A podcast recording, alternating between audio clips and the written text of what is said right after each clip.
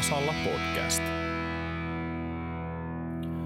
Tervehdys ja oikein mukava, että olet päätynyt kuuntelemaan Maatasalla podcastia. Tämän jakson vieraana on varsinaissuomalainen elintarvikeyritys Raisio. Kaikkihan tuntevat eloveena kaurahiutaleet ja tänään puhutaankin juuri kaurasta. Raisio on valmis valloittamaan Euroopan kauratuotteillaan ja jostain sitä laadukasta kauraa sitten pitäisi saada ja luulenpa, että suomalaisilta pelloilta sitä saattaisi hyvinkin jopa löytyä. Kaurasta kanssani on tullut keskustelemaan Raisiolta viljapäällikkö Minna Oravua. Moi. Moikka moikka ja hyvää helmikuista aamupäivää. Oikein, kiitos samoin. Ja tuota, mitenkäs sulla on nyt tässä helmikuisena talvipäivinä näin työpöydällä tällä hetkellä? No helmikuuhan on sellaista kiivasta kauranostoaikaa, viljanostoaikaa. Ja sitten toisaalta tietysti viljelijät tekee viljelysuunnitelmia ensi kesälle, niin, niin sitten siinä yritetään olla tukena ja tarjota omia vaihtoehtoja, että mitä sitten ensi, ensi kesänä viljellään ja miten viljellään. Mitäpä luulet? Luuletko, että pellolta löytyy kauraa teidän sopimustuottajilta? Toivottavasti, toivottavasti. Kyllä varmasti löytyy jo. Että vaikka nyt vähän on tämä vehnämarkkina hyvin kiinnostava, niin, niin tota, vehnä kiinnostaa, mutta kyllä se kaurakin varmasti kiinnostaa. Joo, no me tänään ajateltiin tosiaan tuosta kaurasta vähän jutella ja ehkä jos nyt aloitetaan ihan alusta Raisiosta nimenomaan, niin kuinka pitkällä niin kuin Raision juuret on niin kuin historiassa, että mistä vuodesta lähdetään ja mikä on se niin kuin alku tuota niin, perustus siellä? No, Raisiohan on perustettu 39, 1939. Varsinaissuomalaiset vehnäviljelijät perustivat itselleen vehnämyllyn. Mutta kaura on tullut sitten mukaan jonkun verran myöhemmin. Eli 79 on tehty päätös ää, rakentaa Raisioon kauramylly. Ja 1980 on tullut ensimmäinen kaurahiutale markkinoille aamun hyvä brändillä. No sitten, sitten on pitkän, pitkän historian omaavalla yrityksellä on tietysti ollut monenlaisia vaiheita. 90 myllyteollisuutta vähän organisoitiin uuteen uskon Suomessa ja silloin perustettiin Melia Oy ja, ja sitä kautta sitten esimerkiksi Elovena-brändi siirtyi Raisiolle ja, ja kauran jalostaminenkin siirtyi sitten Raisiosta Nokialle. Ja Elovena-brändihän kiinnostaa kaikkia. Elovena-tyttö on ensimmäisen kerran ollut kaurahiutalle paketin kyljessä 25 Karjalan myllyn kaurahiutalle paketissa. Sitten 41, 1941 Vaasan höyrymylly valmistukseen siirtyi Karjalan myllyn tuotanto ja sitten se oli niin kuin Vaasan, Vaasan höyrymyllyn brändi Eloveena ja sitten Melian perustamisen jälkeen 90 sitten Eloveena on siirtynyt Raision, Raision brändiksi. Eli Eloveena tytölläkin on pitkä historia ja monenlaisia vaiheita takanaan. Joo, eli tämä olikin jännä, jännä historiaknoppi, että se ei olekaan alkuperäisesti Raision keksimä, mm. että se on tullut sieltä Karjalasta kyllä. ja on paljon vanhempi kuin itse Raisiokin itse, Kyllä, että joo, joo. Mitäs mieltä sä oot nyt tästä Eloveena tytön uudelleen brändäämisestä, että lähdetään maailmalle, että se vaatii nyt sitten tämän kansallispuvun vaihtamisen tämmöiseen vähän siistimpään mekkoon, niin voit oman henkilökohtaisen mielipiteesi kertoa varmasti.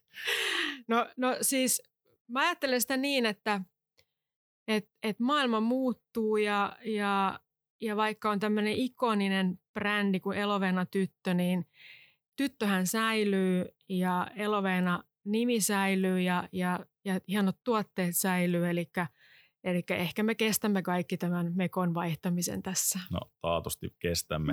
Ja mä tartun tuohon, että maailmahan muuttuu mm. ja mä veikkaan, että elintarvikeyritystenkin täytyy muuttua, pysyä siinä mm. muutoksessa mukana. Ja vähän tuossa aamulla ennen tätä nauhoittamistakin juteltiin, niin, niin tota, että kaurahiutaleet, kaurapuurohan on ollut mitä täällä on iät kaiket syöty, mm. mutta ehkä on aika keksiä vähän jotain uusiakin, uusiakin tuotteita, niin tota, teillähän on nyt vaikka, vaikka ja mitä siellä tuotevalikoimassa, niin miten näet tämän tuotteiden kehityksen teillä? No, no tietysti siitä saakka, kun, kun, kun sitten kauraa on jalostettu suuremmassa mittakaavassa, niin on sieltä tuotekehitystäkin tehty. Ja, ja monenlaisia tuotteita on tietysti tähän vuosikymmeniin mahtunut, mutta sellaisia tuotteita, mitkä nyt tänä päivänä vielä on meille kaikille sen, sen kaurahiutaleen lisäksi tuttuja, niin, niin meidän pikapuurot on vuonna 2000 tullut kauppaan. Eloinen välipalakeksit on tullut 2005, eli niitäkin me on syöty jo kohta melkein 20 vuotta.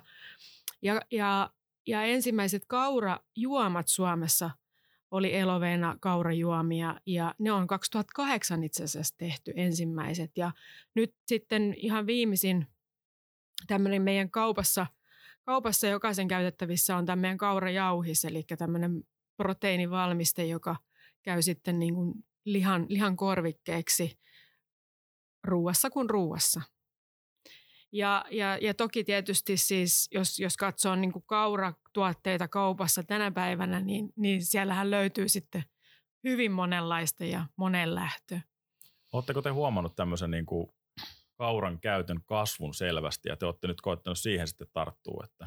No kaura, kauratuotteiden kehi, kehi, kehitys on varmaan ollut Raisiossa siis niin kuin iät ajat niin kuin, niin kuin näistä näistä tästä tuotesortimentista niin kuin näkee, niin se on ollut – hyvin olennainen osa niin kuin meidän, meidän tota tuotekehitystä, mutta toki se on nyt saanut siis ihan uusia kierroksia ja, ja varmaan siinä myöskin sitten ää, tukena on ollut se, että, että, että me tiedetään paljon enemmän kaurasta, kauran terveellisyydestä, kauran käyttömahdollisuuksista kuin joskus 2-30 vuotta sitten. Eli jos ajatellaan, että – me tiedetään, että kaura on hyvin terveellistä, mutta se, että, että kun kaura on gluteeniton, niin raisio on 2000, tai sanotaanko näin, että 1990-luvun lopulla, 2000-luvun alussa alkanut valmistaa gluteenittomia kauratuotteita, mutta siitäkin on nyt jo menty sitten niin kuin paljon eteenpäin, että me tiedetään, mitä, mitä, mitä, mitä hyötyä siitä on, että me kauraa syödään. Miksi kuluttajat niin kuin suosii näitä kauratuotteita, mikä siinä on nyt niin kuin se juttu, minkä tekin varmasti olette sitten huomanneet? No, no kaurahan on, on siitä tämän gluteenittomuuden lisäksi, niin, niin kaurahan on aika harvinainen elintarvike tai raaka-aine siinä mielessä, että EU on, on myöntänyt kauralle kolme tämmöistä terveellisyysväitettä, eli kaikki, kaikki varmaan nyt jo ne pikkuhiljaa sen verran niistä on nyt puhuttu viime vuosina, niin tietääkin, mutta et, et kertauksen vuoksi niin kaurahan alentaa kolesterolia. Eli kun kaurassa on tämä beta-glukaani kuitu, niin se ää, ää, alentaa kolesterolia, sitten se lisää ää, vatsan ja suolen hyvinvointia ja sen lisäksi vielä niin tämä beta-glukaani hidastaa ää, tavallaan mahan tyhjenemistä ja saa meille semmoisen tunteen, että, että, että meidän kylläisyyden tunne säilyy pitempään ja, ja, ja sitten tämmöinen aterian jälkeinen verensokerin nousu on hitaampaa. Eli hyvää sydämelle, hyvää vatsalle ja hyvää mielelle. No sehän kuulostaa varsin hyvältä ja varmaan kuluttajatkin on sen huomannut, että kauratuotteiden kysyntä on kasvanut. miten näet, että miten suomalainen kaura sitten eroaa maailmalla olevasta kaurasta? Onko täällä parempaa kauraa kuin vaikka Keski-Euroopassa? No varmaan se meidän kauran ö, erityisyys tai meidän kauran laatu perustuu siihen, että me on, me ollaan vuosikymmeniä kauraa täällä viljelty ja me on opittu se viljelemään. Ja sitten toisaalta me on myöskin jalostettu kasvijalostuksella kaurasta sellainen tuote kuin se tänä päivänä on. Eli varmaan siinä, siinä on ne syyt, miksi meidän kaura on, on erila, erilaista. Ja sitten kun se on nimenomaan, me osataan tehdä sitä elintarvikelaatua, mikä on, on sitten monessa muussa maassa aika harvinaista. Toki olosuhteetkin suosivat kauran viljelyä Suomessa, mutta täytyy nyt muistaa, että et, et kyllähän se kaurakin lämmöstä tykkää ja ja pitkästä kesä, kasvukaudesta, että, että vaikka me puhutaan, että kaura tykkää yöauringosta, niin kyllä se samalla tavalla hyötyy siitä, että kasvukausi on, on su, suotuisa ja lämmin ja vähän pitempi kuin aikaisemmin. Joo. Tota niin, niin, miten kauran jalostus Suomessa, mikä, mikä näet sen niin kuin seuraavan askeleen, että täältä lähdetään viemään kauraa? Ja kuinka paljon te itse asiassa tällä hetkellä viette tuotteita tuonne ulkomaille? Vai onko paljon enemmän kotimaassa kysyntää? No varmaan tänä päivänä vielä niin, niin meidän kauratuotteista suurin, suurempi osa menee kotimaan suomalaisille kuluttajille, mutta pitkäänhän me on viety siis ihan kuluttajatuotteita Venäjälle, Ukrainaan. Ja, ja tänä päivänä sitten yhä suuremmassa määrin viedään ää, tuotteita tuonne Keski-Eurooppaan ja viedään nimenomaan siis kaurahiutaleita ja kaurajauhoa, jotka sitten ää, paikalliset valmistajat sitten tekevät niistä lopputuotteita. Jos lähdetään tuosta, että paljon te esimerkiksi käytätte Suomessa kauraa, paljon te tarvitsette kauraa, jotta te pystytte tuottamaan näitä elintarvikkeita? No tänä, mä, mä luulen, että viime vuoden kauran käyttöluvut on vielä tilastoa vielä julkaisematta, mutta mä ajattelisin, että, että viime vuonna 2020 Suomessa käytettiin noin 150 000 tonnia kauraa elintarviketeollisuuden käytössä. Ja sehän on huima se kasvu, niin kuin siis jos ajattelee viimeisen 10 tai viimeisen 20 vuoden aikana, niin sehän on moninkertaistunut se kauran käyttö.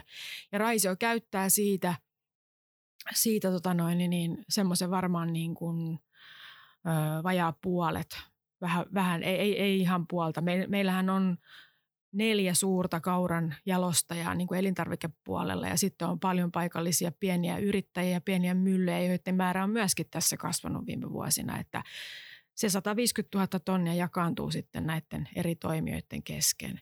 Ja, ja, ja niistä tosiaan raisiolaisia, ra, raisiosta lähtee tuotteita vielä tänä päivänä enemmässä määrin kotimaahan, mutta sitten meillä on pit, pitkät perinteet siitä, että vie, on viety Venäjälle omana brändinään ää, ja Ukrainaan ja, ja Itä-Eurooppaan.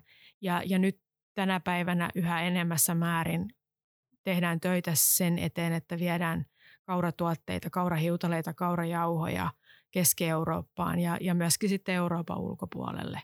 Ja, ja kysyntä näyttää vaan kasvavan. Eli pikkuhiljaa, vaikka kaura on elintarvikkeena monessa, monessa maassa Euroopassakin aika vieras, niin pikkuhiljaa sitten se löytää sitä jalansia sitten erilaisiin tuotteisiin. Joo, minkä tuotteen uskot olevan ulkomailla se niin kuin kaikista kuumin hitti, että mitä, mihin te koetatte itse panostaa tällä hetkellä? No mä luulen varmaan, että, että, että eurooppalaiset kuluttajat kuitenkin eniten vielä varmaan tämmöisissä aamiaistuotteissa se kaura on niin kuin ehkä luontaisin, että me, me syödään paljon kauraleipää Suomessa, mutta se kauraleivän leivonta vaatii omat juttunsa ja, ja se ei ole kauhean helppoa ja, ja, ja se varmaan vielä kestää ennen kuin monessa Euroopan maassa syödään kauraleipää, mutta aamiaistuotteet, sitten eri, erilaiset välipalatuotteet. Joo, varmaan tämä gluteenittomuuskin omalta osaltaan niin kuin voisi kuvitella, että on tuolla niin kuin maailmalla myös se juttu, niin teiltä varmasti sinnekin löytyy hyviä tuotteita ja ilmeisesti teilläkin on investoitu ihan tähän gluteenittomuuteen. Joo, gluteenittomuus on tietysti se, se yksi, yksi keihäänkärki ja, ja luomu on varmaan toinen, että kun suomalainen kaura ja suomalainen kauratuote erilaistuu tuolla maailmalla, niin niissä me ollaan niin kuin vahvoja ja niissä meillä on niin kuin osaamista niin kuin, ja ollaan edellä monia muita maita. Et, et, et tosiaan Raisio on investoinut tähän, silloin joskus 90-luvulla on ensimmäiset projektit gluteenittomien kauratuotteiden osalta aloitettu, niin, niin, niin tänä päivänä me valmistetaan tuolla Nokian myllyllä meidän gluteenittomat tuotteet ja, ja tota noin, niin sillä näyttää olevan kyllä kysyntää maailmalla. Joo, ja en tiedä kuinka paljon tästä pystyt kertomaan, mutta ilmeisesti uusi ruokatehdas on tulossa sitten myöskin Raisioon, jossa sitten olisi jatkossa varmaan kauralle kanssa kysyntää. Joo, tosiaan ruokatehdasta sinne Raision, Raision kaaren tehdasalueelle on nyt rakennettu ja ollaan siinä mielessä loppusuoralla, että laiteasennukset on menossa ja koronasta huolimatta niin rakennusprojekti on edennyt aivan aikataulussaan ja, ja, ja koe, koevalmistuksia ja käyttöjä varmaan päästään tässä keväällä tekemään ja sitten toivottavasti kesällä loppukesästä on sitten ensimmäiset tuotteet siellä jo sitten kaupan hyllyllä. Miten, millä tavalla kaura sitten on siellä niin kuin niissä tuotteissa, niin se nähtäväksi jää, että, että lisätietoja sitten niistä uusista tuotteista saadaan varmaan tässä, tässä kesän, kesän, kesän mennessä, kesän aikana. Ää, kaura sinänsä, vaikka nyt tässä Raisiossa kauran vastaanottokin alo- aloitettiin, niin kauran myllyähän sinne ei tule, vaan että kaura, kun te täytyy kuoria ja, ja jollain tavalla käsitellä ennen kuin sitä oikein ää, elintarviketta syntyy, niin se prosessivaihe tehdään kyllä Nokialla jatkossakin. Joo, mutta varmasti teidän niin kuin raaka-aineen tarve, tuleeko se kasvamaan tämän uuden ruokatehtaan myötä? Että...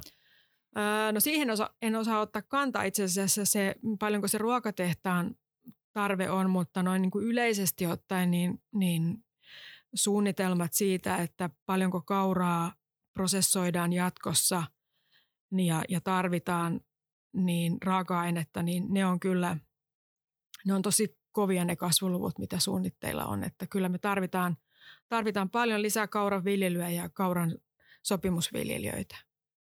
No mitkä on ne teidän keinot, että te meinaatte saada kaiken kauran tuolta suomalaiselta pellolta ja houkuteltua hyviä viljelijöitä, että mikä, minkälaisia keihäänkärkeä teillä on siihen heittää?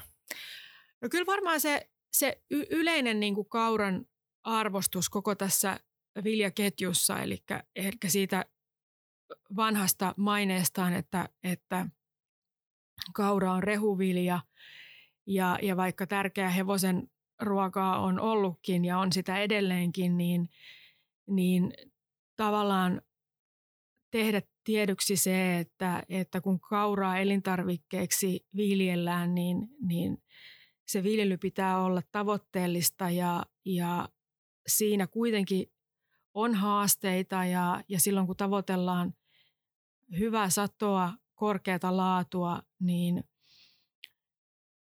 kyllä siinä niin kuin ammattitaitoa ja, ja panostusta tarvitaan, että, että siitä sitten niin kuin hyvä syntyy. Ja mä uskoisin, että se on yksi varmaan niin kuin asia, minkä mä uskoisin, että, että, että Varsinais-Suomessakin, jossa perinteisesti ää, myllyvehnää, mallasohraa on viljelty suuremmassa määrin, niin se kaura sopii kyllä mainiosti sinne viljatilojen viljelykiertoon. Joo, aivan varmasti. Ja kaurahan, kauran viljelyhän on varmaan kehittynyt tässä, niin sanotaan niin kuin kanssa kymmenen vuoden aikana aika merkittävästi ja siellä on potentiaalia hirveästi saada jopa tosi isoja satoja, että jos se nyt ihan väärin muistan, niin olisiko tässä käytännön maamiehen satokisassakin kauran ennätyssato silloin ollut, olisiko 8000 kiloa meni rikki, niin varmaan tavallaan, että kun viljellään voimaperäisesti kauraa, sieltä on mahdollisuus saada hyviä satoja, mutta kauran hinta kuitenkin niin kun teillä on ihan varmasti hyvällä tasolla, eli kun panostetaan siihen sopimustoimintaan, niin miten se vaikuttaa siihen hinnoitteluun sitten? Minkälaisia malleja teillä on siihen? No, no ensinnäkin mä lähtisin, lähtisin siitä, että jos, jos ylipäätään niin kuin elintarvikeviljaa haluaa Suomessa tuottaa ja, ja se on, on tavoitteellista sen viljelyn osalta, niin, niin yksi mun mielestä niin kuin tärkeä osa sitä viljelyä ja viljelykulttuuria on se, että tehdään sopimus siitä tuotannosta ainakin nyt valtaosalle määrästä ja, ja mietitään jo etukäteen, että mihin, mihin, ja, mihin tarkoitukseen ja kenelle se, se vilja on sitten, niin kuin, miksi sitä tuotetaan. Ja, ja mä näkisin, että elintarvikekaurassa myöskin mitä suuremmassa määrin se on yksi sitä, sitä viljelijän päätöstä, kun ryhtyy suuremman kauraa viljelemään, niin, niin jo al, alun alkaen miettiä, että kenelle se raaka-aine sitten toimitetaan. Eli lähdetään ihan tuottamaan elintarvikekauraa, ei lähdetä sillä viljelemään, että katsotaan mitä tulee, että meneekö se rehuksi vai meneekö se elintarvikekauraksi. Eli varmasti mahdollisuudet siihen, että se menee elintarvikekauraksi on korkeammat kuin sitä kohti koko aika niin kuin viljelytoimissaankin menee. Että Ehdottomasti. Onko siinä viljelyteknisesti jotain seikkoa, miten, mihin te kiinnitätte huomiota tai, panosta, tai niin kuin toivotte omia sopimustuottajienne? Niin kuin? No mä ajattelisin, että se lähtee ihan samalla tavalla, jos, jos ajatellaan, että, että sä viljelet myllyvehnää tai mallasohraa, niin sä mietit, että mille lohkolle se sun tilalla sopii parhaiten ja siinä viljelykierrossa mihin kohtaan. Eli se, se kasvupaikko pitää olla kunnossa. Se ei ole mikään niin kuin huonoin lohko tai se ei ole mikään riistapeltolohto metsän keskellä, se kauraviljelylohko. Ja sitten sit kun sä valitset lajiketta sinne sun tilalle, niin lajikkeitahan on paljon. Niistähän on lähestulkoon runsauden pulaa. Öö, et, et varmaan niin kun, ehkä mä ensimmäisenä kriteerinä, kun sinne tilalle sitä kauralajiketta valitsee, niin, niin se kasvukausi, kasvukauden pituus ja kasvuaika on varmaan se ensimmäinen kriteeri. Eli mehän luokitellaan lajikkeita – myöhäisiin, keskimyöhäisiin ja aikaisiin lajikkeisiin. Ja, ja sitten sen jälkeen, kun sieltä joukosta on se oikea ö, ryhmä valittu, niin sieltä sitten valitsee ehkä sitten sen satotason mukaan ja sen toivottavasti sitten niiden laatuominaisuuksien mukaan sitä lajiketta. No sitten se, sit se lajike ja kylvösiemen ei, ei kylvetä viljaa, vaan kylvetään siementä, eli se on peitattua. Ja, ja sitten siinä viljelytekniikassa niin ihan yhtäläisesti panostetaan, panostetaan lannotukseen, panostetaan kasvinsuojeluun, niin kuin muissakin elintarvikeviljojen tuotannossa. Ja aika harvoin kauralla puhutaan, me, me jo aika usein niin kuin ammattimaisessa viljaviljelyssä puhutaan lannoitteiden jakamisesta, typpilannotuksen jakamisesta, mutta kauralla aika harvoin vielä niin kuin keskustellaan siitä, että tarviiko kauran viljelyssä lannotusta jakaa. Ja se varmaan onkin niin, että ehkä se ei ole se e, ensimmäinen juttu, mutta tämmöisinä vuosina, kun kasvuolosuhteet vaihtelee tosi paljon, niin, niin – on se myöskin ekologista ja taloudellista miettiä sitä, että kun tavoitellaan sitä kahdeksaa tonnia siitä kaurasta ja se lannotustasokin täytyy olla sen mukainen, niin miettiä myöskin sitä, että pitäisikö se lannote, typpilannotuskin jakaa siellä. No kasvinsuojelua me tarvitaan myös kauraviljelyssä, ei välttämättä joka vuosi, mutta niitä kaurakasvustojakin pitäisi käydä katsoa siellä ja, ja miettiä sitä, että onko tarvetta jotain kasvitautia torjuu. Ja sitten vielä sit ihan vi- ehkä viimitteeksi, niin, niin kun me puidaan se kaura ja kuivataan se kaura, niin, niin kun ne pikkujyvät ei, ei tota noin, loppukäyttäjää kiinnosta, ne vie tilaa varastossa, kuljetuksissa, niin, niin laitteiden säädöt on sellaisia, että mahdollisimman paljon siitä pikkujyvästä päästään eroon jo silloin ennen sitä varastointia ja kuljetusta sitten loppukäyttäjälle. Niin ne on ehkä sellaisia niin kuin ihan kelle tahansa viljelijöille tuttuja toimenpiteitä, mutta et, et suurimman kauran viljelyssä niihinkin pitää kiinnittää tosi paljon huomiota. Aivan taatusti ja siinä olikin hyvä vinkkilistä kaikille äh, kauran viljelijöille ja tuleville sellaisille. Mainitsit noista lajikkeista, että siitä on vähän semmoista runsauden pulaa niin minkälaisia ominaisuuksia, jos lähdetään nimenomaan sieltä kauramyllyn näkökulmasta mm. katsomaan, mm. niin minkälaisia ominaisuuksia te haette siitä kauran jyvästä, mitä siinä pitäisi olla ja, ja jos viljelijä nyt pohtii sitten, että mitä lajiketta lähtisi viljelemään, niin, niin mitä sieltä voisi vois katsoa, jos jätetään nyt se satotaso mm. sinne sivuun, niin minkälaisia asioita te painotatte? No itse asiassa ne on aika yksinkertaisia juttuja, eli, eli, eli Oikeastaan se peruslaatuvaatimus on se, että jyvä on, jyvä on mahdollisimman suurikokoinen ja tasakokoinen ja, ja kuoripitoisuus tietysti matala kuin, kuin korkea. Eli kun se, kun se kaurajyvä kuoritaan, niin mitä suurempi ydin siitä jää prosessoitavaksi, niin, niin se on niin kuin sen saannon kannalta niin kuin tärkeä asia. Ja ja, ja erityisesti siis, että, että viljelijä kun kiinnittää huomiota siihen, että, millainen on hehtolitrapaino, millainen on tuhannen jyön paino ja mikä on se kuoripitoisuus, niin niistä varmasti lähtee se niin kuin hyvä laatu, mitä sitten myllykin, myllykin tavoittelee. No sitten on tietysti tämmöisiä eri, erityislaatuvaatimuksia voi olla ää, esimerkiksi korkea kuitupitoisuus, beta-glukanipitoisuus ja ne on tämmöisiä erikoiskäyttöön olevia lajikkeita sitten, mutta kun se massa kuitenkin tuotetaan tämmöisillä ihan tavallisilla kauralajikkeilla, niin, niin, niin se jyvän koko ja sitten tosiaan, että, että miten se kestää se lajike, ää, kas, miten viljely varma se on, miten hyvin se kestää kuivutta esimerkiksi, että tuleeko niitä pikkujyviä vai, vai, vai pystyykö se kasvi tuottaa sitten niin kuin tasalaatusta jyvää vähän heikommissakin olosuhteissa, niin ne on semmoisia ominaisuuksia, mihin viljelijänä kiinnittäisin huomiota, kun lajiketta sinne omalle tilalle valitsen. Tämä, tämä ei ole nyt maksettu mainos, mutta mikä on teidän myllyn niin kuin suosikkeja? Onko muutamia lajikkeita niin kuin mainitakseen, missä niin kuin nämä ominaisuudet toteutuu hyvin tällä hetkellä? No tällä hetkellä varmasti niin kuin siellä on, öö, me tänä talvena tai tänä syksynä me on, on yli 30 eri kauralajikkeesta esinäytteitä analysoitu. Mutta tosiasia on kuitenkin, että noin, noin 5-10 lajikkeesta se sitten se massa tulee sinne myllylle. Ja, ja siellä on nyt varmaan niin kuin, Niklas on tällä hetkellä niin kuin suosituimpia lajikkeita, mitä myllylle tarjotaan. Matty, Avatron, Avanti, pettiinaakin vielä viljellään.